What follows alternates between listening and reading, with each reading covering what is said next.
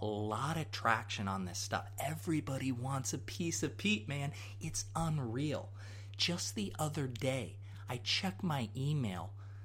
Amazon is up in my inbox asking me if I will be the voice for a new fantasy text to voice automation service for their Alexa service. Of course, I said yes. Check it out. I think you guys are going to love it. Alexa, talk to Peter Overzet. This is Peter Overzet. Thanks for using Pete's Picks, the world's first ever fantasy automation service. Feel free to ask me anything about fantasy football that your heart desires. So, what do you want to know? Okay, cool. How many yards do you project Kyler Murray to rush for this year? Oh, geez. Um, I'm not much of a stats guy. I guess I'd say a lot. Any other questions? You're not much of a stats guy? I thought that was the whole point. Okay, uh, who do you like better this year for season long? David Montgomery or Miles Sanders? Colonel Harlan David Sanders, best known for founding fast food chicken restaurant chain Kentucky Fried Chicken. Dude, I said Miles Sanders, not Colonel Sanders. This is truly a worthless service. Who is the best week one DFS value on the main slate? Mind if I ask you a question? Are you kidding me? Are you happy? Dude, this is insane. I'm not having this conversation with a robot. I just wanted to talk fantasy. The problem is not suffering itself or oblivion itself, but the depraved meaningless of these things, the absolute inhuman nihilism of suffering. Did I seriously just pay $19 for a broken, film grinding, nihilistic fantasy robot? Is that a question for me? Shut the hell up, Peter!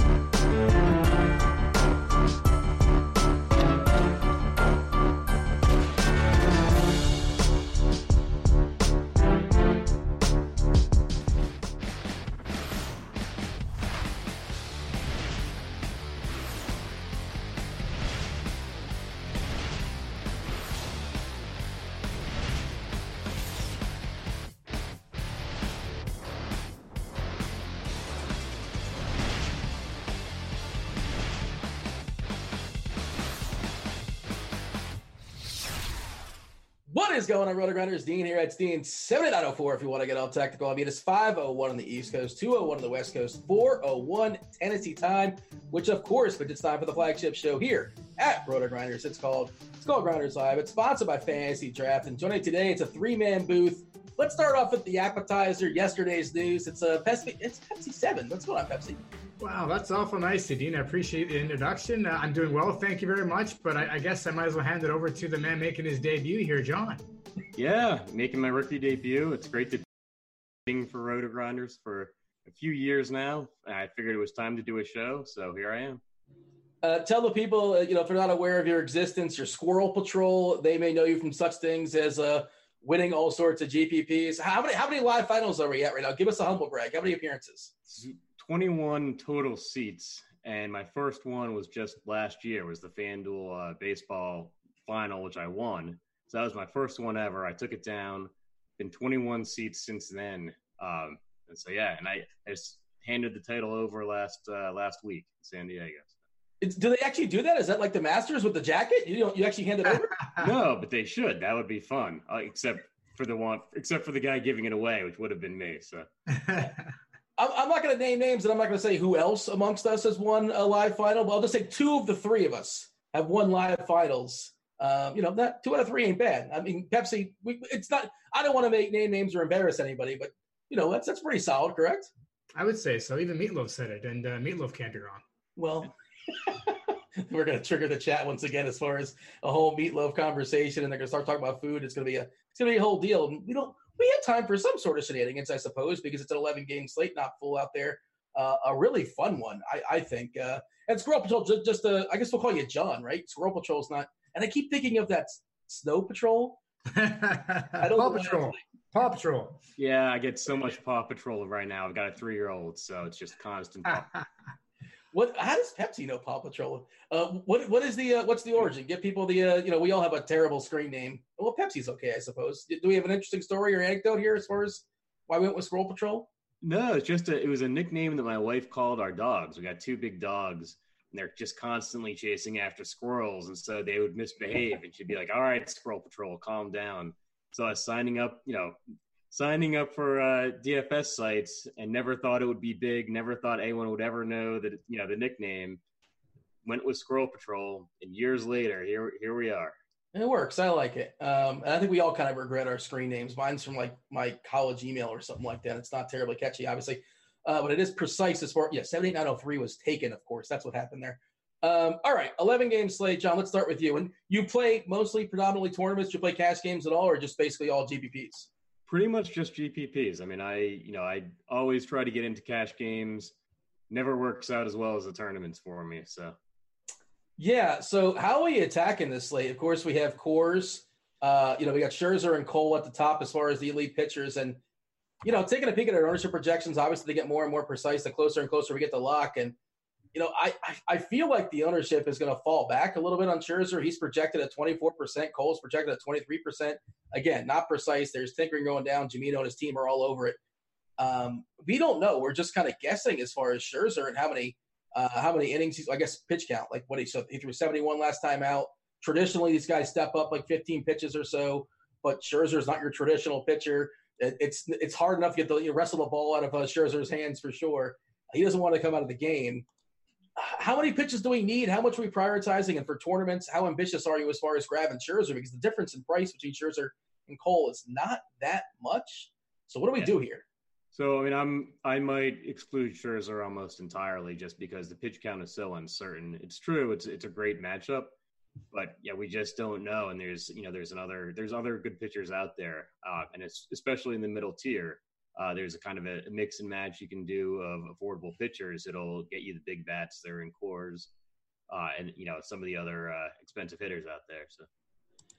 Yeah, that's uh, you know, if uh, if Cole wasn't pitching tonight, though, we would be playing some Scherzer, right? I think we would. Most likely, it's just tough. It's the uncertainty with the pitch count. But I think if you're max entering 158, I'll have some Scherzer, but it'll be a fraction of my Cole, and it'll be a fraction of the other mid tier pitchers that I'm looking at. Pepsi, what say you? Are you in agreement as far as his thought, as far as Max? Like, of course, he can go, you know, I suppose he can go seven innings, throw 85, 90 pitches, and strike out 10. You know, Orioles, you know, spoiler alert, they're terrible. Of course, they're losing their, they're losing their DH as well. Um, but, you know, how many lineups you have to make to consider Max? And again, we, we're just speculating as far as the pitch count, but I think 85 to 90 sounds reasonable. And like he can get the job done. What, what, what are we doing here? Yeah, I'm with John here, pretty much uh, fading him entirely. I think I'd have to be 50 plus, maybe more lineups in, and I'm obviously not playing that many in GPPs tonight to get to Mad Max today for the reasons we mentioned.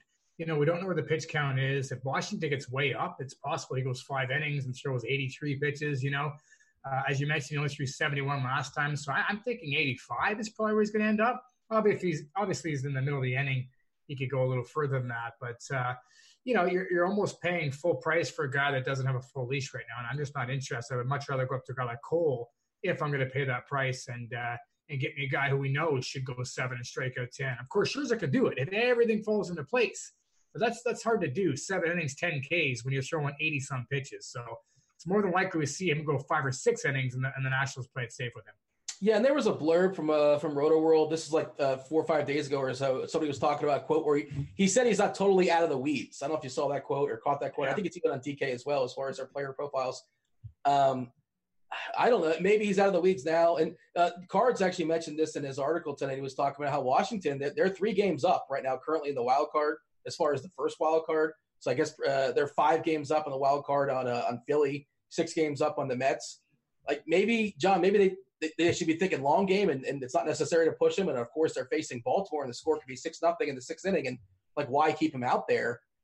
I don't know. Uh, lots of things can happen here, but let, us let if you, you know, want to give any thoughts on that. But you know, spoiler alert: uh, we got an Astro pitcher once again, well positioned to get a pile of strikeouts. It's Gerrit Cole.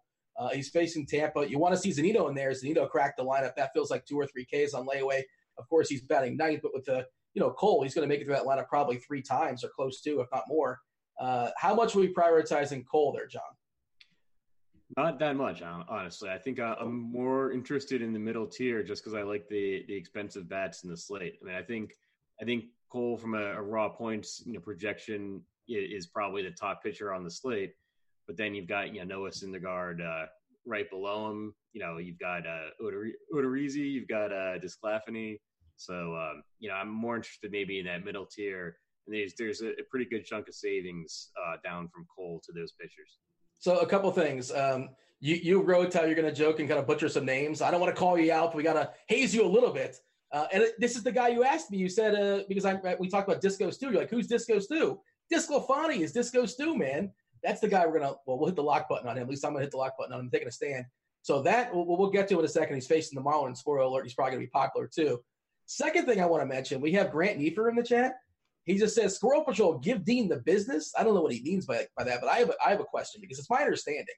Uh, you've won so many live final seats. Like you had so many plus ones last time out. Somehow Grant got on the list. Grant was one of your plus ones. You like Grant? He did. So, yeah, I actually had a buddy. This is a, t- a terrible story, but a, a buddy of mine that was supposed to come out to San Diego got the dates wrong and flew out the weekend before the weekend I was in Chicago for the DraftKings Live Final. He, my buddy, actually flew out to San Diego. So with a week's notice, I had a, a plus one. So yeah, I reached out to Grant. Yeah, I wanted to see that beer chugging in person, and it is it is as impressive live as it is on the air. Let's let's be honest. He was like the 14th or 15th person you asked. Yeah, he's all right. Screw it. I guess I'll ask Grant. It's some, you know, he's he was at the top of the list. Can't we take some shots at him? Give him the business, not me the business. Pepsi, uh, what are we doing here as far as Cole? Was eight and a half total as far as the K prop, high, highest K prop on the slate. Scherzer doesn't have one for what it's worth because we don't really know, and there's no official K prop as of right now. Uh, it's about raw points potentially, and, and uh, you know John's right. It's a great slate for bats too, and there's some push and pull. Uh, and the mid tier is pretty interesting. Uh, how much are you prioritizing Cole? Because I'm I'm a little bit conflicted, and I, I get both sides of it. Is Pepsi still with us? uh, Pepsi had technical issues last time, and he's having technical issues once again. So, uh, well, there you go. Good job. Hopefully, Pepsi will be back. Unfortunately, no longer with us uh, as of right now. We're going to power through, John.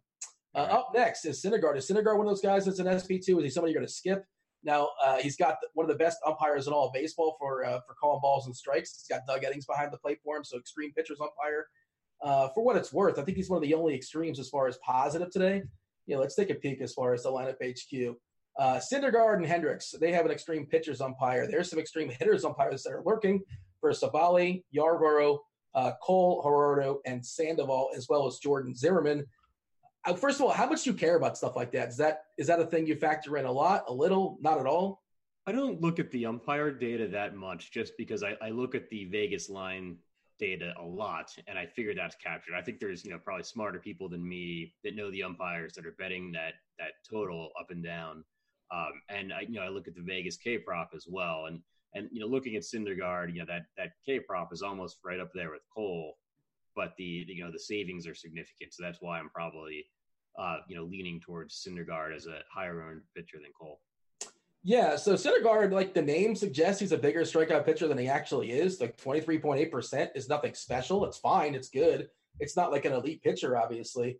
Uh, I mean, he's actually behind Odorizzi on the on the season. He's he's behind Wojbom in the season. He's behind uh, Maeda as well. If you're going to just kind of compare him against guys guys in the slate, have you seen the Cubbies lineup? There's no Rizzo in there. It looks uh doesn't look very good. Yeah, I mean, so that's you know that's a bonus for for Syndergaard if Rizzo's sitting. Um, so yeah, I mean, you know, Mets are favored in that game, I believe. So, you know, yeah, it's uh, you know, you've got a, a fairly affordable pitcher relative to Scherzer and Cole, who's a favorite, and you know, with a pretty good strikeout total or a strikeout prop, even if his uh, you know K percentage on the season is lagging a little bit behind his previous years. Uh, good hitters collectively as far as ISO, as far as wOBA, you fire up, you know, the old plate IQ.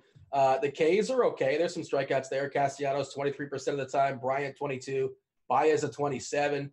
Um, and also one of the big things Achilles heels for, uh, for, for Syndergaard is like he gets stolen on and the Chicago team, not a lot of wheels, right? So that's got to be a plus him as well. Right. Swipe a bag on him. I suppose like maybe Heyward or something like that, maybe a Baez, but you know, it's not it's like the Royals, the top of the lineup or something like that. All right. Anything else as far as uh, Syndergaard, or shall we move on and talk about the, the mid tier, which it sounds like you're going to be living there to some degree? Uh, Odorizzi versus the White Sox. What are we doing with him? Yeah. So, I mean, I think this is one of the biggest questions on the slate because I think uh, Disclafani, is that it? Disco Stew, or you can say uh, Disclafani. Disclafani. So, yeah. So I think he's, you know, I think he's going to be one of the most popular pitchers on the slate just because of that Marlins matchup. Uh, you know, he's there's some safety there you just can't see the Marlins racking up the runs. Uh, so you know, and he's he's a decent strikeout pitcher, and he's got an affordable price. But he's also kind of packed in there with a bunch of other pitchers, uh, Folty and uh, Maeda. You know, Maeda's got the matchup against San Diego, and that's a pretty high strikeout team. Uh, but then again, you never know how long of a leash he's going to get either. So I think the the decision point that you're making there among those pitchers, especially on the, the two pitcher sites, uh, you know that's gonna that could make or break your night. All right, Roth Weather Edge. This does change as well, but I kind of took a peek at this and kind of see if anything sort of jumps out. Uh, 64 game sample size, John. 64 games as far as similar weather uh, in Chicago. Uh, 35% bump in home runs we've seen, 26% bump in runs, and a 25% bump in ERA. That's, I mean, that's uh, pretty influential, is it not? And the wind looks like it's blowing straight out the center. How much do we care about that? Because here's the key: none of that matters if you don't hit the baseball, and the White Sox don't hit the baseball. So, you know, uh, and when you look at their lineup today, it's loaded. But you know, spoiler alert once again with a bunch of dudes that strike out a ton. So, how much do we care about that? So yeah, I mean, I I factor the weather in in a pretty uh, good deal, and so yeah, maybe that drops Odorizzi down a little bit uh, relative to the other guys in that mid tier, just because if the weather is is is popping. I mean, you could hit the White Sox have some power hitters, so yeah, that that would be a concern. Yeah, I mean the White Sox power hitters. You got Abreu with a, a pretty good pop there as far as ISO 210 this season. Moncada at 274. Uh, of course, those guys strike out plenty, and collectively looking at what 25.9 percent uh, at the top. You got Goins batting second. I see Big T in the chat. Goins is one of his players. I don't know how. Maybe Goins like rescued his cat or something like that. I have no idea what the story is, but who likes Ryan? I mean, I'm sure he's a nice guy. Yeah, I'm sure. I'm sure he's very pleasurable in person. But uh, yeah, I think that's probably actually an edge for Odorizzi. Yeah, uh, Skull is in there at 31 percent. Yeah, Beef Castillo at 29 percent. Uh, it's it's a terrible lineup. Like it's always a terrible lineup, but it looks pretty uh, uh specifically terrible as far as K's once again today. And Odorizzi pretty positive from a K perspective, 25 percent on the season. So uh, he's got to definitely be in your MME mix. Uh, Hendricks, Hendricks is just I don't know, man. I, the Mets are perfectly fine. I don't need to pick on the Mets. And Hendricks is like never really has that ceiling. I prefer the guys around him uh, yeah, more so. he tends to be a guy I skip over a lot just because the strikeout potential is not there. And and you know tonight he's an underdog. Um, so I mean it's you know it's a good pitcher's park, but um, you know I'm yeah I'm not going to go there probably. Yeah, we got to send out a bolo uh, on, on, Pepsi. I'm not really sure where he's after talking about him in the chat. I guess uh, yeah he was talking about some internet issues pre-show. Something's going down outside of his house. They're working on some wiring, so uh, well, he may or may not be back with us. Either way, we're going to power through nonetheless. Um, all right, Yarbrough versus Houston. We're just throwing that out, right? That's what I mean. I suppose you can. Can you make an argument? I can't. Yeah, I'm not really going there. Um, just you know, I'm, I'm, I'm tournament guy, so I'm looking for high strikeout pitchers, and yeah, I'm just not seeing it with with uh, Yarbrough. Um, yeah. Is that sort of a, a ditto when it comes to Tanner Roark?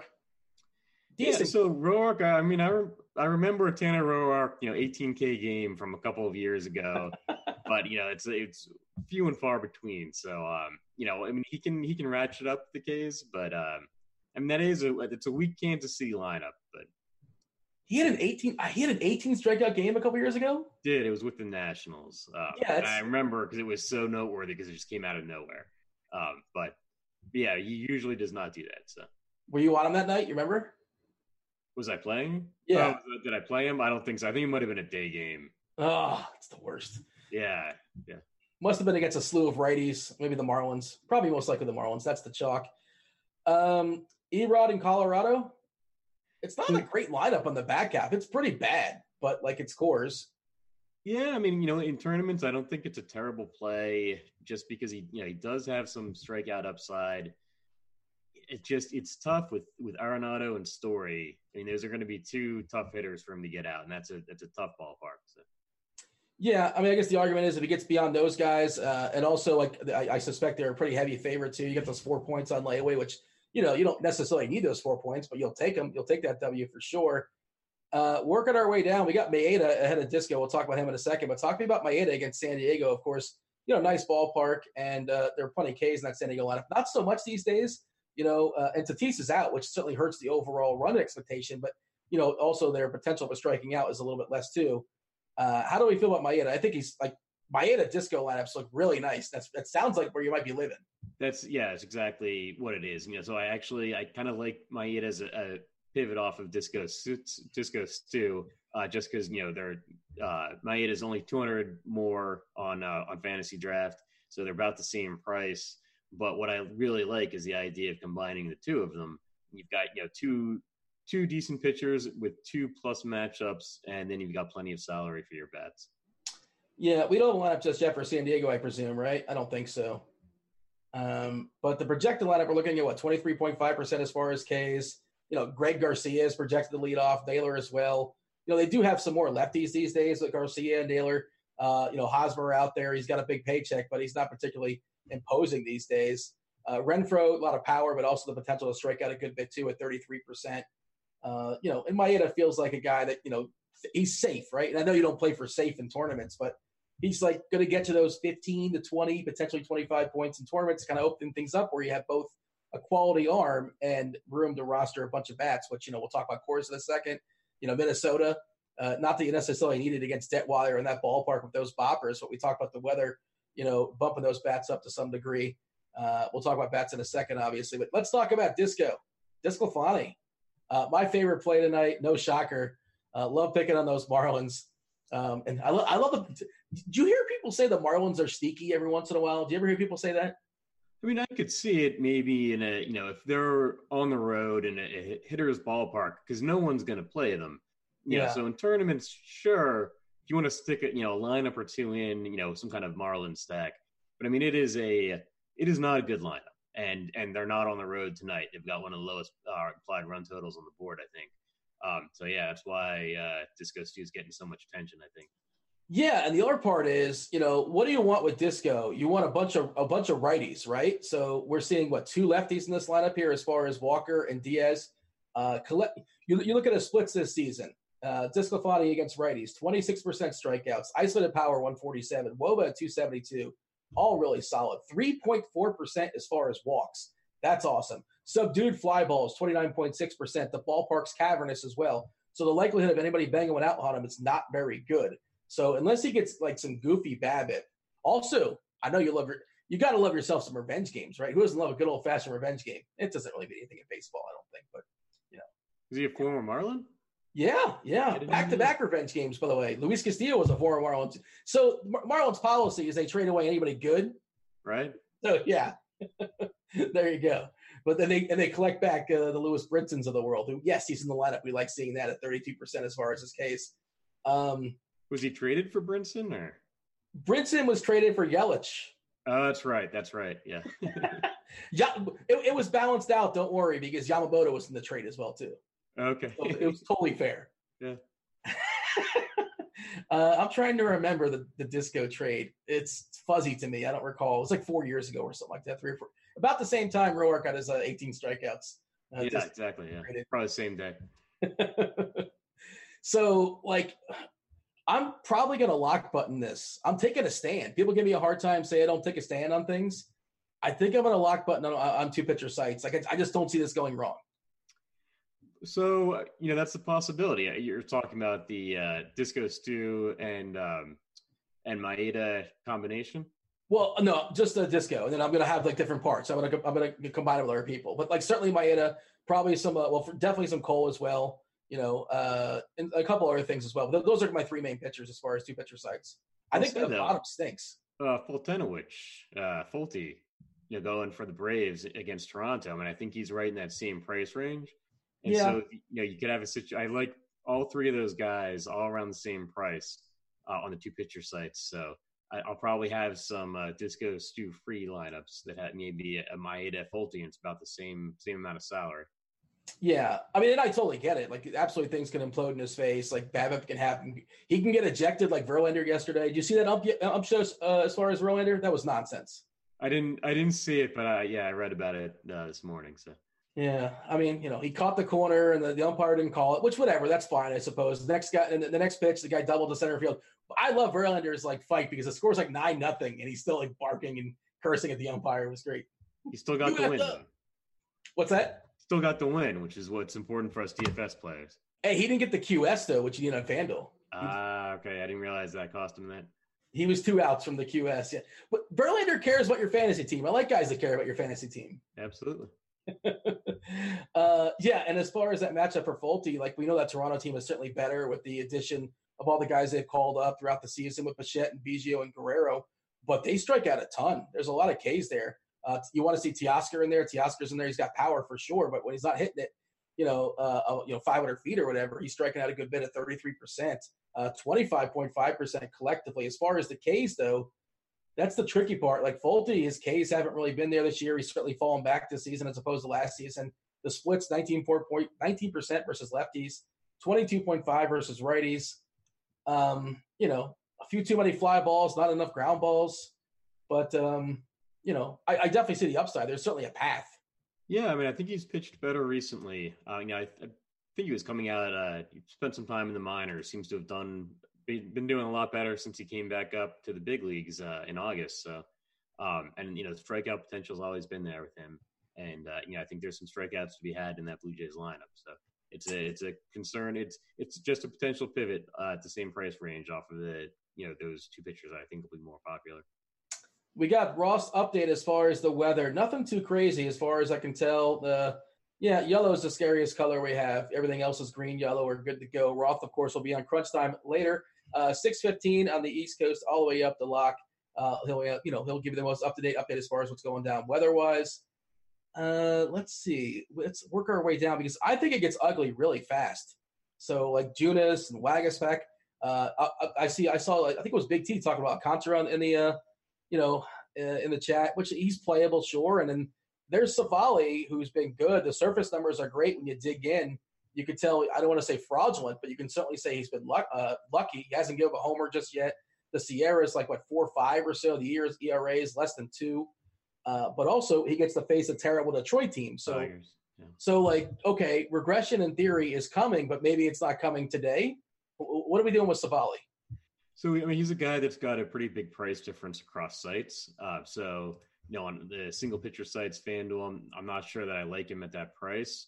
But you know, you, know, with the matchup against the Tigers, I mean, I, I think he's priced down a little bit from that mid tier that we were talking about. You know, saves you about a, a thousand in salary or a couple thousand in salary. Uh, so I think then you know he's someone you've got to consider. Then you know the, that Tigers lineup is just not good. Um, you know, especially at this point in the season. So um, you know, yeah, it's it's something and to it's consider worse because uh, no, there's no Miguel Cabrera, which I know this is not like you know your Marlin fan of like you know that, that's not the Miguel Cabrera of like 15 years ago, but Yeah, one of the better the- the fact that that's the intimidating guy in the lineup, and you know, oh man, you know, Cabrera's out. I mean, Reyes, Beckham, Castro, Dowell, Lugo is hitting fifth. I mean, I don't know. It's it's awful. Uh, you know, Jordy Mercer as well, Hicks. It's it's a bad bad lineup, and not only are they bad, uh, you know, they, they don't uh, they're not patient at all. Outside of Demeritte in a small sample, they have 5.6 percent as far as walking, striking out 26.8 percent of the time. The collective wOBA is 300. Uh, there is a little bit of power in this team for what it's worth. We didn't see Civale give up a homer just yet. Maybe gives him a solo job, no big deal. But um, it's just a really, really bad collection of players. And that's who it was. Mangone in chat, all over it. Uh, Disco was traded for, this will date this the story. He was traded for Matt Latos. Yeah, remember him? okay, yeah, vaguely. Yeah, Matt, he, and like he instantly lost his fastball. He was throwing like 80, 87 mile an hour fastballs. And Latos was, once upon a time, he was a good pitcher for the Padres. Uh, and then he was terrible for the Marlins. I think he was bad for the Dodgers for a bit too. Yeah, all right, good for uh, you know, good job, Marlins. Oh, those revenue sharing dollars. hey, they're making money. The front Right. office, they, that's all they care about. Uh, okay, I suppose. Uh, are you on? Speaking of the Marlins, any interest? Like you want a pinch of Alcantara? Is he in the mix for you? Sorry. Who- Oh, um, you know, not tonight. I mean, I just, um, yeah, it's it, they're probably not going to get the win. Um, you know, the the Reds lineup is, you know, they've been calling up a couple of hitters, uh, VanMeter and Aquino. Um, you know, and they still got uh, Suarez, Nick Senzel. I mean, that's yeah. I'm not going to go there, even in tournaments. I don't think. Yeah, I mean, Senzel's been scuffling for sure. He's obviously a big big time prospect. The, the talent's supposed to be there. Uh, we know about Aquino's uh, ridiculous power. Uh, you know, it doesn't matter what ballpark's he in. He, when he gets a hold of it, it it's gone. Yellowstone, uh, you know, it's in uh, wherever. I don't know what they name a ballpark that's big. The Marlins Park. Marlins, yeah. They're so bad they can't get a sponsor. By the way, for real, that was the thing. And at some point, they just, they just stopped trying because they- started to feel embarrassed. Um, so like, what about the muck? What about Wojbaum? What about Zimmermann, Detwiler, Lambert, Jurado? Uh, the nonsense that San Diego's going to throw out there. I think San Diego it's basically like a bullpen game as far as I can read. I believe so, yeah, and that, that gives me some interest in the Dodgers, but we'll we'll probably get there later. Yeah, I'm I'm really not going to go too too cheap tonight. Um, you know, if if I was, it would probably be uh, Wojciechowski, but I still, it's just I can't see the uh, the Orioles you know doing well two nights in a row. So Yeah, last night I had a it was good good job in the pitching, but last night I, I loaded up. I was overweight on both uh, Atlanta and Washington, so my night was over pretty quickly. It did not go well. I mean, it looked it looked promising before the game started. well, there you go. I got my money's worth. Um, you know, it's it was a process over results, right? Is that what they say? When Yeah. you, it was a hey, and when you win, you say skill game. I nailed it. I called it. I think that's how it works. I don't know. That's how it works in the tout life, at least. Yeah. uh, no, I mean, uh, yeah, Atlanta and, and Washington looked good last night. Yeah, again, until until the game started. But I mean, so I that gives me some pause. You know, looking at uh, any Orioles pitcher, uh, you know, going. I, I can't see them shutting down the Nationals two nights in a row. So I do agree with you. Like, if you're going to force me to pick somebody, uh, you know, woes down, it's woes, I suppose. Um, and it feels for me, it's I've narrowed down my pitching pool pretty clearly. Uh, taking a stand, you know, uh, on disco, going to play some disco combinations along with Cole, uh, which I think there's some cheapies out there that kind of kind of make that work not too hard. You can get you know a punt or two, and all of a sudden you have some decent bats as well. And then we talk about living, you know, going double middle as far as disco and Maeda as well. Uh, summarize the pitchers. What's your general thought here? So I, it's all about the mid tier for me. I mean, I think I'll, I'll certainly, if I'm max entering, which I have been known to do, I'll, I'll certainly have some Cole and maybe a Scherzer or two. Uh, but you know, it's for me, it's probably starting at, at uh, and then you know, I like that that mid tier Odorizzi, uh, you know, Uh, Disco Stew, you know, FanDuel does have a, a Patrick Sandoval misprice, um, so I, I, think that's a consideration on the single pitcher site, uh, especially if you really want to load up on bats. Um, but yeah, tonight for me, it's yeah, it's all about the mid tier. Yeah, that's an interesting one. I do not mean to neglect Sandoval, and I agree. He's like what five and change over there, and this Texas lineup is absolutely horrific against lefties, and they're going to be worse going forward because they lost Pence. Hunter Pence is on the IL.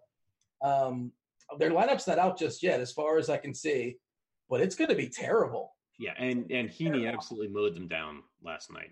Um, and I, I, was watching that game. I you know I had a sweat going on. I was rooting against Heaney, and it was it was terrible because they just could not make contact. Uh, and, and, I don't know if Patrick Sandoval's quite that good, but it's still it's it's a concern that the lineup just cannot hit lefties. I just can't even make contact. Yeah, yeah, it's it's the worst when you're tilting. You're you're, you're kind of you're trying to fade a pitcher. It's like just give up pop outs or just hit yeah. the ball somewhere. Yeah, just yeah, ground out. That's all I'm asking for. Eh, yeah, at least he didn't get the win last night, but he obviously put up a big score for sure. All right, uh, bats. Before we break it down position by position, uh, tell me maybe one hitter or two, or maybe a team that you're kind of focusing on as far as the slate. So it's tough to get away from Boston. Um, I know they're they're you know that's the first place everyone's going to look just because it's Coors Field. Uh, they've got the highest implied run total on the night, but they don't have the highest implied run total. I think it's by about a run and a half over uh, Minnesota, uh, Colorado, and the Nationals. So uh, I really like Boston tonight. You know they're facing uh, you know a young right-handed pitcher that just hasn't shown that he belongs in the majors, and he's got to pitch in Coors Field. Uh, so and Sox lineup is imposing as it is. All right, position by position. Obviously, catchers, you don't have to play catchers in the sponsor fantasy draft. Some sites kind of sort of force you to do it. So we got to talk about them here. Uh, do you have a general philosophy as far as catcher? Like, you just are you firing out Max Stassi there every single night and saying screw it? Uh, yeah, I mean, so he's the he's the you know min priced guy. Um, you know, if you if you have to play a catcher, but yeah. um, you know, often like a lot of guys, I'm just uh, I'm going with whatever stack I'm using. You know, I'm probably going to stick in the catcher just figuring that there isn't a huge amount of differentiation on a lot of nights. So that if I really like an offense, you know, like tonight, I really like Boston. So, you know, Vazquez is probably going to be my uh, highest owned catcher or one of them. Um, you know, the one guy that I think really separates himself tonight at the catcher position is Mitch Garver. Uh, he's leading off. Uh, he's facing a lefty in Detwiler. Detwiler, just his entire career, has not been able to get right-handed hitters out. Uh, and so I actually I particularly like playing one-offs uh, from the leadoff position, especially uh, one-offs with power uh, in leadoff hitters with power. So Mitch Garver is, is, a guy I would look at if I'm really going to go away from my stack at the catcher position. Yeah, Mitch Garver hard hit rate this season is a 54.7% versus lefties. Uh, his teammate, of course, Boomstick Nelly Cruz, at 63.5%, which is insane. Uh, his isolated power is 379, which is a ridiculous number.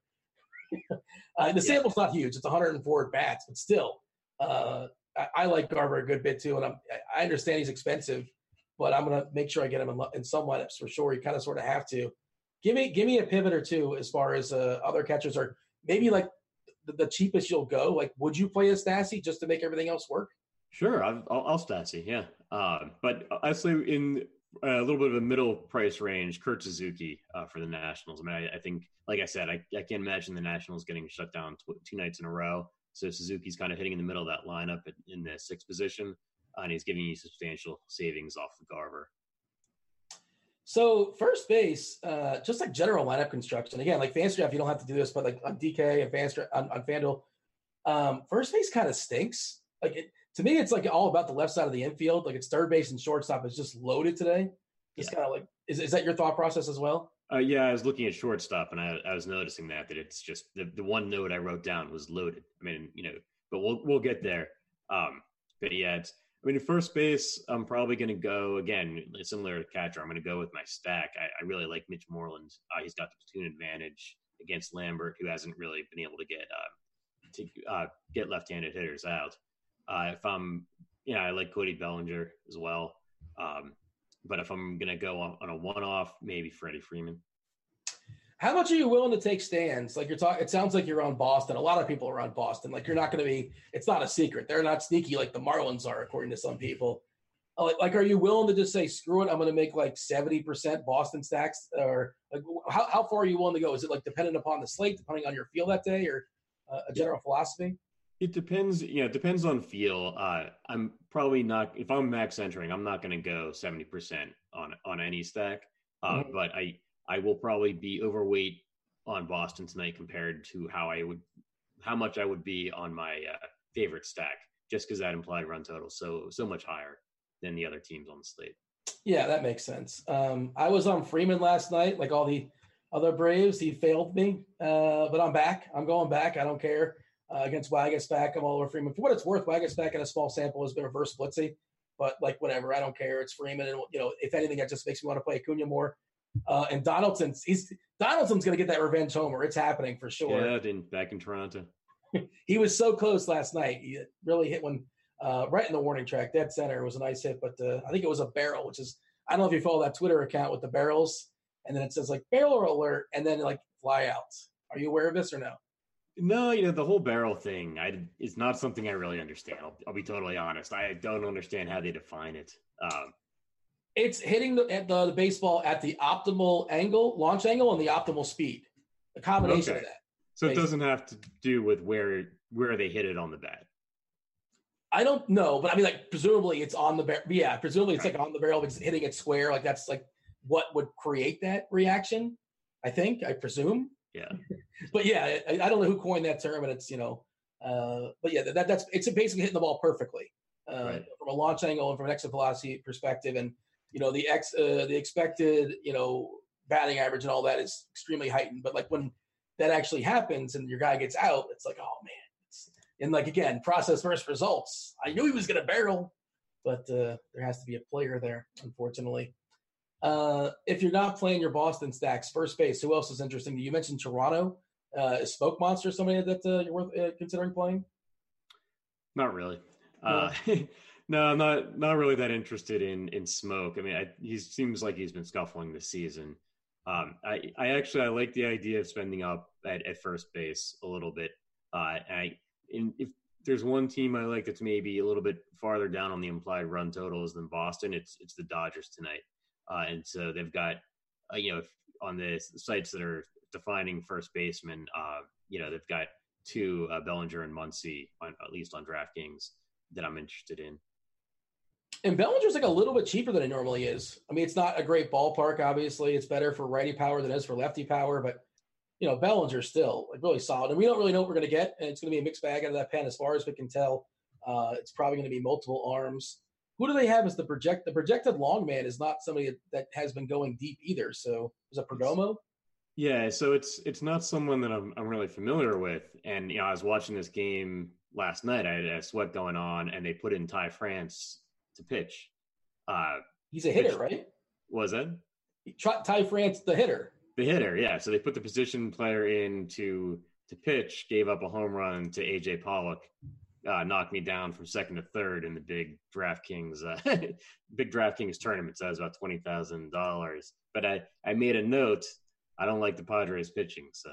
By the way, uh, on the other side of that game, I don't know if it was like a retort or whatever, but uh, Russell Martin closed out the game. And it was the first time in like forever that a non-pitcher pitched in it on the winning side of a shutout, which is something you never see. Yeah, and I I feel like he's actually pitched before. Like it, I don't think that was his first appearance, and I he think he's got competent. a zero ERA. He looked competent up there. Like I think he was cranking. He's a catcher, so he's got a catcher's arm, right? Yeah, uh, a little long in the tooth, but I think he was cranking up like 88 or so. And that's always been like you know the unwritten rules of baseball. It always drives me nuts. Like when you know if you're down 17 to three, you can save your bullpen, and you know all of a sudden roll out the catcher, roll out a shortstop, and have a good time and whatever. You're getting beat. If you lose one nothing, if you lose 27 to zero, what's the difference? An L and L is an L. I always think the the winning team should be able to take advantage of that too. But I think it's like an unwritten rule where you can't do it. It's like almost like rubbing in their face. But I want to say fight pen too. Yeah, we saw it last night. Um, and actually, if if we're looking for a bargain catcher, I don't mind Russell Martin in the in the Dodgers lineup. Russell Martin, oh boy, he might be uh, going in there to close out the game for all we know. Interesting that Joc's betting seventh uh, against the righty uh, starting the game, and again, I think there's a little bit of a heightened risk of him getting the hook because we're going to see multiple arms uh, you know, just kind of be cautious that that I, suppose because there's probably going to be some lefties lurking that kind of come into that pen. I meant to check the pen as far as San Diego to see how many active lefties they have. I do not have it in front of me. Maybe we'll pull it on up as the show progresses. Uh, you got three. Was, they got uh, Garcia, Naylor, and, and Hosmer. No, no, as far as the bullpen, I'm talking about. Oh, sorry, in terms of the bullpen. Okay, yeah, I'm not sure. Yeah, I'll pull it up in a second because I'm kind of curious as well. Uh, second base, you got Jose Altuve versus a lefty, which, by the way, the Astros collectively are a little bit discounted against Yarbrough. Yarbrough is a fine pitcher. The ballpark's not particularly great, but you know we saw what they did last time. Uh, last night, the Morton absolutely you know punched his face in. Uh, we know the potential of this Houston lineup, especially the front half of it. Uh, we know how Altuve smashes lefties as well. What are we doing here at second? Because I like Albies a good bit. You talk, you know, Biggio, I like him versus Folty to some degree just because he's priced down, and I believe in the talent. But again, not a prime position. It's the left side of the infield for me, not the right side. Yeah, again, you know, so I, I'm kind of sticking to my stack here. I like Brock Holt uh, just because he's he's affordable. He's got the platoon advantage, uh, and he, you know, he's got the second base eligibility. Um, Jonathan Villar as a as a one off. I know he's going to probably have you know extremely small ownership uh, facing Scherzer, but we don't know how long Scherzer is going to pitch. And that Nationals bullpen has been getting hammered all all season. I think Villar's homered in uh, five of his last eight games, something like that. So it's something to keep in mind. He's going to be a little bit less expensive than the high price second baseman we saw that bullpen get exposed in the, the live final for DK Doolittle. Was you were you on the positive side of that, the negative side of that? I was on the negative side of that, um, and I'm a Nationals fan. That's my my home team. So, but it did not surprise me to see the uh, the bullpen Nationals bullpen playing a large role uh, in a lot of runs being scored. So, I think I think uh, Doolittle gave up something like four home runs and a double in ten pitches. It's terrible. Sorry to bring up those memories. I apologize. All right. uh, so I just pulled up the, what we have as far as San Diego's uh, roster here in the pen. Uh, Robbie Erlin uh, is a you know one of their lefties, and Matt Strahm is one of their lefties. Looks like they only have two lefties, and Erlin pitched uh, yesterday. He threw 33 pitches, so we might only have one lefty really available. That's interesting. So maybe less less caution as far as Pederson for what it's worth. Uh, anything else of note you want to point out as far as second? I, I, guess we feel like uh, we should probably jump over to the left side of the infield, I presume. Uh, let's start with third base, hot corner. It is so good. Um, it's hard to whittle things down. And I presume, I mean, I, am catching a theme here. If you're paying attention here at home, uh, you like Raf, uh, you like Devers a bit, yes? Yes. I mean, that might be my top play of the night just because, yeah, he's he's been hammering right-handed pitchers this season. Uh, wrote, he's got something like the fifth fifth highest slugging percentage in the league against right-handed pitching, and tonight he's playing against a bad right-handed pitcher, and he's playing in Coors Field, and he's playing as the visiting team, hitting second in the lineup, probably going to get you know that extra at bat. So he's probably my play of the night. Kirk D's in the chat. He definitely took full advantage of that Washington bullpen, and he said uh, he actually ordered a Doolittle jersey as an homage. I go. saw him. Yeah, he mentioned that, um, and I would too if I was him. Yeah, he's got the money to afford the, the Doolittle jersey now, custom made if he wants. I'm being told I'm a terrible host for bringing up those memories. I apologize. That was not my intent. Uh, so many good pivots off of Devers, of course, like we keep talking about. Uh, you know, you're watching the Nationals. We know the, the power potential for Rendon. Uh, Arenado against the lefty. I know Erod's pretty positive, but Arenado at, at home versus lefties absolutely smashes. Uh, so no, not that he necessarily needs a, you know the weather weather to give him a power boost, but you know he's facing Detwiler. Uh, you know Miggy Sano is certainly interesting for tournaments. You know he's he's pricey, basically the same price as Devers and Rendon and Arenado in the conversation. And we talked about those Astros are kind of somewhat discounted. Bregman is cheaper and he's really really good. Uh, of course, you can play him at shortstop too. Obviously, you know fantasy draft who really cares? You can play three or four of these guys if you want to on, on fantasy draft. Have a good time and just load up on the left side of the field. Uh, give me your favorite pivot away from Devers. If you don't have Devers in your stack, is it Sano? Is it Rendon? Is it Arenado? Is it Bregman? Is it somebody off the board? So I'll just say before we get to that, I'm getting uh, getting some some texts here to ask you about what industry you wanted to invest in last night. oh, that, that's good. That's got to be your plus one, right? That's your plus one. Yeah. Grant? Yep. That was Grant. what a jerk that was a private conversation, Grant. You don't have to. You don't have to go into it. I can just go into my pivots if you want. Vandelay Industries. Uh, that's what it, that's what it was. But uh... all right, absolutely. All right. So pivots off of Devers. I mean, I, yeah, I love Arenado. I think he's the guy, the first guy you mentioned. Uh, just because he's savings from Devers, and that I mean he just destroys left-handed pitchers at home. So uh, I think the best hitter in the world, you know, in baseball of all time, might be Nolan Arenado at home against the left-handed pitcher. Uh, and with Boston, you know, projected to win that game, I, you know, Colorado's got a little bit of a lower implied run total. Uh, you know, Arenado probably will not see the ownership that Devers does, even though he's still in, in an incredible spot. So um, he'd be my first pivot off of Devers. Miguel Sano, again, you know, Detwiler just cannot handle right-handed hitters uh, throughout his entire career, and I feel like Sano is a guy that's got uh, pretty strong splits. So uh, got to like him facing a left-hander. And then know Bregman, I, I, looked at as well. He's part of that loaded shortstop position. Yes, that's a good segue. Uh, shortstop, I presume. Once again, you're going to stay with the theme, and like Bogaerts is your favorite guy because he's part. He's part of that Boston stack. Uh, and I mean, he's perfectly fine just as a regular play. He's a, a, solid cash game play if you can get there. But you know, the pivots are awesome. You got Turner leading off versus Wojtbaum. Uh, Story at home versus lefty is a thing too, and also he's a jack in the bag potential. Uh, yeah. He swiped plenty of bags, the bags this season. Uh, Zimmermann is a disaster, you know, pitching versus Lindor. Lindor on the road, locked in for those nine innings, probably gets those five ABs.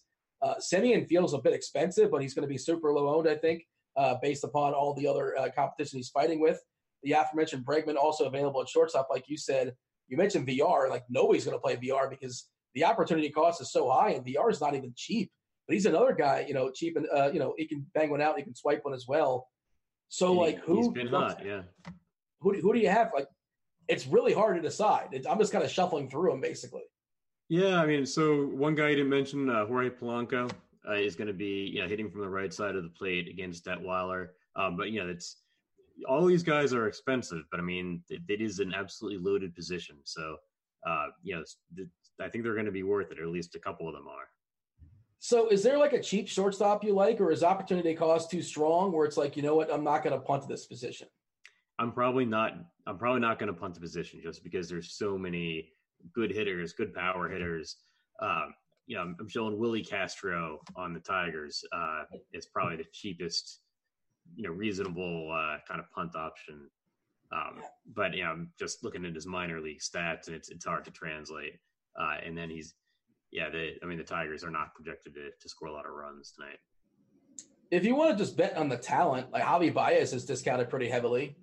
Um, you know, I don't. The, nothing about the matchup against Thor says like this is a good spot to exploit. Outside of the fact, you know, he's talented and he'll be low owned, and he certainly he can hit two homers. And that pen's not particularly great either. So, you know, I don't hate it for tournaments. Uh, if you like everything else around it, like if Baez is kind of sort of not a punt, but like a mid tier play, I'm okay with it. But otherwise, let's move on. Let's jump to the outfield where, you know, once again, it is loaded in the outfield. Uh, you talk about the best player being left handed at home. Trout needs no qualifiers. He's just the best player of all time. Well, I guess that's a conversation. The best player today. Then you got Mookie and Coors. You got JD and Coors once again. Boomstick Cruz against Detwiler. Uh, Soto versus Wojtbaum. It's so good. What are we doing here? Yeah, so I mean, all those guys you mentioned are, are on my board. You know, uh, you know, probably one through five. I, I like Juan Soto. Um, he's getting a little bit of platoon advantage, although he hits right-handers very well as well. Um, I like Trout as a, as a one-off. I mean that the the uh, Rangers are probably not going to be throwing some good pitchers out there. I think they're going with an opener. Um, but then uh, I think we got like Ariel Jurado or something. Um, so yeah, I think Trout's Trout's got as good a chance to hit a home run tonight as anyone else. Um, and then we've actually this is a position where we we do have some savings as well. Daza uh, going for the Rockies. I think twenty seven hundred on on DraftKings. Um, so yeah, I think uh, I think the outfield is actually a place where I could look to get some savings tonight. Um, but it's also a place, you know, depending on the stacks, you know, if you're doing a Red Sox stack, you're going to want to have JD Martinez, Mookie Betts. You can go even lower than Daza, by the way. Uh, Seth Brown is 2K on DK, 3 9 on fantasy draft. Uh, he's not 19 anymore. He's 27 years old, but he, he's, I think, hit 37 homers in the minors this year. I want to say, it's a 37 or 27. Maybe I'm remembering incorrectly. Nonetheless, he's showing a lot of power. Uh, yeah. and he's super super cheap, uh, and he makes things work. I presume he'll be somewhat heavily owned just because within the world of a salary cap, and you know he, he can kind of help you get the things you want to get in. Uh, just went ahead and checked 37 homers this year. It's the minor leagues, and he's facing probably some 19, 20 year olds, 21 year olds in AAA. But Pacific Coast League or? Uh, I don't know. It just says AAA. I'm not sure if it's the PCL or not. I couldn't tell you where uh, where Oakland plays their AAA, but yeah, I mean that's obviously uh, heavily leaning as far as a, a power there, but it probably is the PCL, but I don't know. Um, you have any other cheap uh, outfielders that are kind of sort of in the middle of that? Because I got Puig I'm okay with Puig there uh, in kind of the mid tier. Uh, yeah, it's always a threat to hit a home run. Uh, Ian Desmond around the same price. Uh, you know, he's got the platoon advantage tonight. So. Uh, let's see. Anybody else? They're asking in chat, where where in the world are you going to get this money for this Boston stack? You kind of sort of talked about it. Tell the people. Yeah, I mean, it, you don't get extra money stacks, do you? Yeah, I'm expecting to probably fade Cole a little bit more in the field potentially, just because I like you know I like the more expensive hitters. All right, let's do a screen share. We're gonna get we're gonna get some of your favorite stacks in a second. Not just Boston. I want somebody off the board too. I want three guys that are gonna bang out some homers. Uh, we're gonna take some questions from the chat. Start loading those questions up. Let's fire up the screen share, see what's going on. If you want to play at home as well, it's the lineup HQ I'm looking at. I want to see if there's anything interesting as far as ownership, anything that's sort of jumping out. And again, it's always changing as far as ownership projection. Let's see if it's changed at all as far as the pitchers, because I think we both think that uh, Syndergaard, not Syndergaard, Scherzer's not going to have 24% ownership. I don't project that. Maybe I'm wrong. You, you just agree. You think it's going to be lower as well, right? Absolutely. I think probably 10% is the the most I'd, I'd expect to see. Yeah, that's sort of where I'm at too. And again, this does this will correct itself or get more and more refined as uh, we move up the lock, which is like over, over what an hour and 15 minutes away or so, give or take. Uh, K prop on Cole is eight and a half. K prop on Syndergaard seven and a half. Take a stand on one of these. Who's going to be over? Who's going to be under? Uh, let's make a bold call. Who's who's, who's going to smash that K prop or go under it? Ooh, uh, any pitcher. Any pitcher. Um, I'll go with Syndergaard over seven and a half. All right. I'm going to go with Disco over five and a half at minus 118. I'm going to stay on brand and pick on those Marlins. Uh, let me see if we what we have as far as hitters, as far as our highest projected hitters uh, when it comes to ownership. Hey, look at that! Uh, this is this is what DFS is all about. Seth Brown is somebody we never heard of. At least I haven't uh, until like two days ago or whatever it is. He's now the cheapest, uh, the most expensive, uh, most heavily owned player projection wise with uh, Martinez and Puig and Bogaerts. Oh, Cervelli, a catcher, who I thought he said he was going to stop catching because he got concussed too many times, but I, I guess he's catching, right? Yeah, he's got to be. I don't yeah. think he plays any other position. Yeah, and it certainly is not good enough to be a DH. But I thought for certain, like either his agent said it or he said like he uh, took too many concussions and he's no longer going to catch anymore. Um, all right. Well, I guess he realized that was his only way to stick around, I suppose, or maybe he missed the game. Whatever it is, hopefully he doesn't get concussed anymore. Uh, let's start loading up questions in the chat there, Devin. If you're pulling them up from YouTube, feel free to like and subscribe on YouTube as well. If you guys have questions, Devin will pull them and throw them in here. We'll knock out as many as possible before we step aside for crunch time in about six minutes or so. Before we do that, I need three stacks and three guys that are going to homer.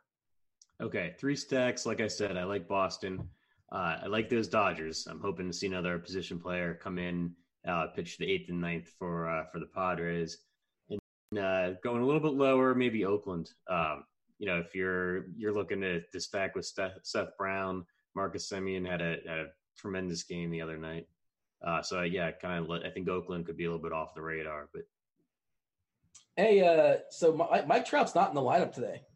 Oh, don't play him. Wow. ever okay, have one of those, so... by the way, where, where, you accidentally played a guy and he, the old pinch hit dong? You ever get one of those? No, I've, it's never happened for me, but yeah, it's probably happened against me. Uh, yeah, that's significant. That's probably one of my homers that, uh, you know, one of my dongs is gone now. Oh, that lineup is, it looks so bad without Trout. Goodwin, Fletcher, Ohtani, Upton, Calhoun, Pujols, Simmons, Feist, and Kevan Smith. Um, yeah, it's still projected for five and a half runs. That may dip a little bit, but uh, it just looks so much worse without him. It's tough because I don't know how you take advantage of that with the Rangers pitching staff. Exactly. I was thinking the same thing, and I'm like, I mean, maybe Jurado is super cheap, can like survive and get you like, you know, he can kind of weasel his way to like 12 or 13 points, which could be, you know, just enough to open up another batter too. I guess that's interesting. Yeah, he's. I think he's gone negative two out of his last three appearances. By the way, yeah, and the the other appearance was three point four. So on on DraftKings. Oh, I can't advocate. I'm not planting the flag, but I, I, did not mean it for that to come off that way, where I'm uh, in any way endorsing it. But uh, all right, let's jump over to the chat. The chat wants to know what happened to Pepsi. Uh, did he freeze? Um, we think so. We hopefully hopefully that's all that went down. Um, let's talk about Minnesota. They want to talk about stacking Minnesota. Are you okay with uh, Cruz, Cron, Garver, and the mouthwash, Jonathan Schoop? Yeah, so I mean Cruz, uh, you know, and Garver in particular. Um, you know, I mean those are the two most expensive. Yeah, I, I like Minnesota as a stack tonight. Um, yeah, you know, there's a lot of power potential in that lineup. You know, and there's a lot of right-handed hitters. I mean, I, I particularly like Cruz, uh, Garver, and Sano, but obviously those are the most expensive. So yeah, if you go with Schoop, uh, uh, where was the other um, the other twin mentioned? Uh, yeah, Cruz, I mean, Cron, Schoop, and uh, Garver. That was the foursome they liked. Yeah, any anyone from the right hand side of the plate.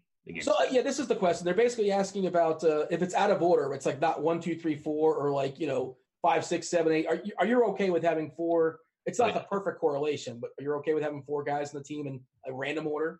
Yeah, absolutely. It does not have to be consecutive. I mean, especially you know you're you're picking four guys. You know, yeah, you have two guys get on base, somebody else makes an out, and then the, the fourth guy hits a home run. So it absolutely does not have to be consecutive. They want to know if I've touted uh, uh, DeSclafani every single slate. No, I don't mention him a ton, but like I'm sorry, he's facing a bunch of righties that are terrible at baseball. They strike out a good amount. It's a cavernous ballpark. Uh, I think he's got an extreme. Does he have extreme pitchers umpire too? Is that him? that's, that's Syndergaard. Um, yeah, and he's also like really fairly priced, and it's also a slate where I want to pay up for bats. Like, why should you not like him tonight I, outside of the ownership?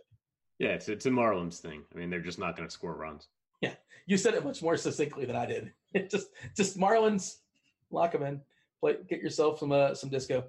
Uh, all right, scrolling down, knocking on a few more questions. Uh, yeah, am I getting a bonus? Uh, yeah, I, guess I've said disco one too many times, so we'll start saying disco Fani. because it's easy to mispronounce his name, so I like the nickname.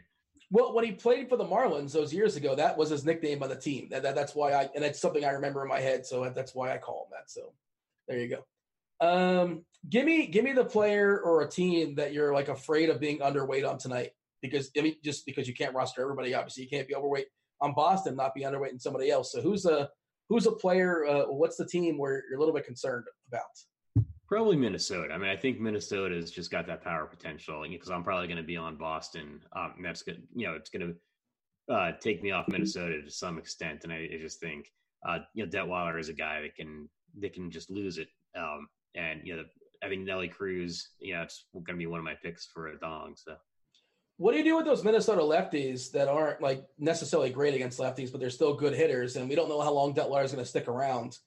Um, like yeah, yeah. So that's a good tournament, good tournament theory, right? Of if your guys keep hitting home runs, eventually that left-handed pitcher is coming out, coming out of the game, uh, and then suddenly there's no longer a you know platoon disadvantage. Like if you're if you're looking like Eddie Rosario or something, I mean, especially for tournaments, he's probably going to go, you know, minusculely owned. Um, but he's got as much power potential once they get into the bullpen. Yeah, it's a question in chat. Kepler or Rosario? And this is one of those. It's kind of weird. Where I, I think I prefer Kepler to Rosario, despite the fact he's you know behind him in the lineup, just because Detwiler probably doesn't see Kepler three times. He may see Rosario three times. That that could be the point where he comes out of the game against Sano. I Could be. Yeah, the four and six position. I think uh, Rosario is coming off a little bit of an injury as well. Uh, so that's another reason to kind of like Kepler. Yeah, that's a good point. I think he's dealing with a bit of a knee. Uh, for tournaments, can I fade Coors and stack Cleveland? Yeah, we, we, didn't mention Santana, but for sure you can play Santana. That Cleveland lineup doesn't look nearly as good without Jose Ramirez for me. But you know, Puig, you know, Reyes has plenty of pop, obviously. Uh, what's your thoughts as far as Cleveland overall? So Cleveland's up there in terms of a, a non Coors stack. Uh, and I, you know, hey, fading Coors is always a possibility. Just that you've got the Peter Lambert effect as well tonight, and it, you know, and the Red Sox are a good offense. You know, this is not the Marlins traveling to Coors. Um, so yeah, you can always fade Coors. It's just not something I'm going to do tonight. Got to step aside, John. Good, sh- uh, good first show. I'm sure the people out there appreciate it. Uh, give me a uh, finish strong. Give me uh, something you want to reiterate. Maybe something we haven't uh, brought up just yet as far as this show. Uh, you know, give me a point that uh, you want to make sure to, to, to bring uh, carry home to the people and let them know uh, as far as your thought in this slate. Yeah, yeah. Just I, I, think it's a great night to stack some of the some of the more potent offenses on the slate. I, I think it's uh, you know we got a lot of games on the slate. Um, I think 13, 13 games, like you know twenty six teams and or no, sorry, eleven games uh, on the slate. So uh, twenty two teams in play. Someone's going to go off. So it's a it's a good night for stacking. He's Squirrel Patrol, aka John. Uh, I'm Dean. I don't know where Pepsi is. Stay tuned for Crunch Time. We're out of here. Enjoy your baseball. Holler.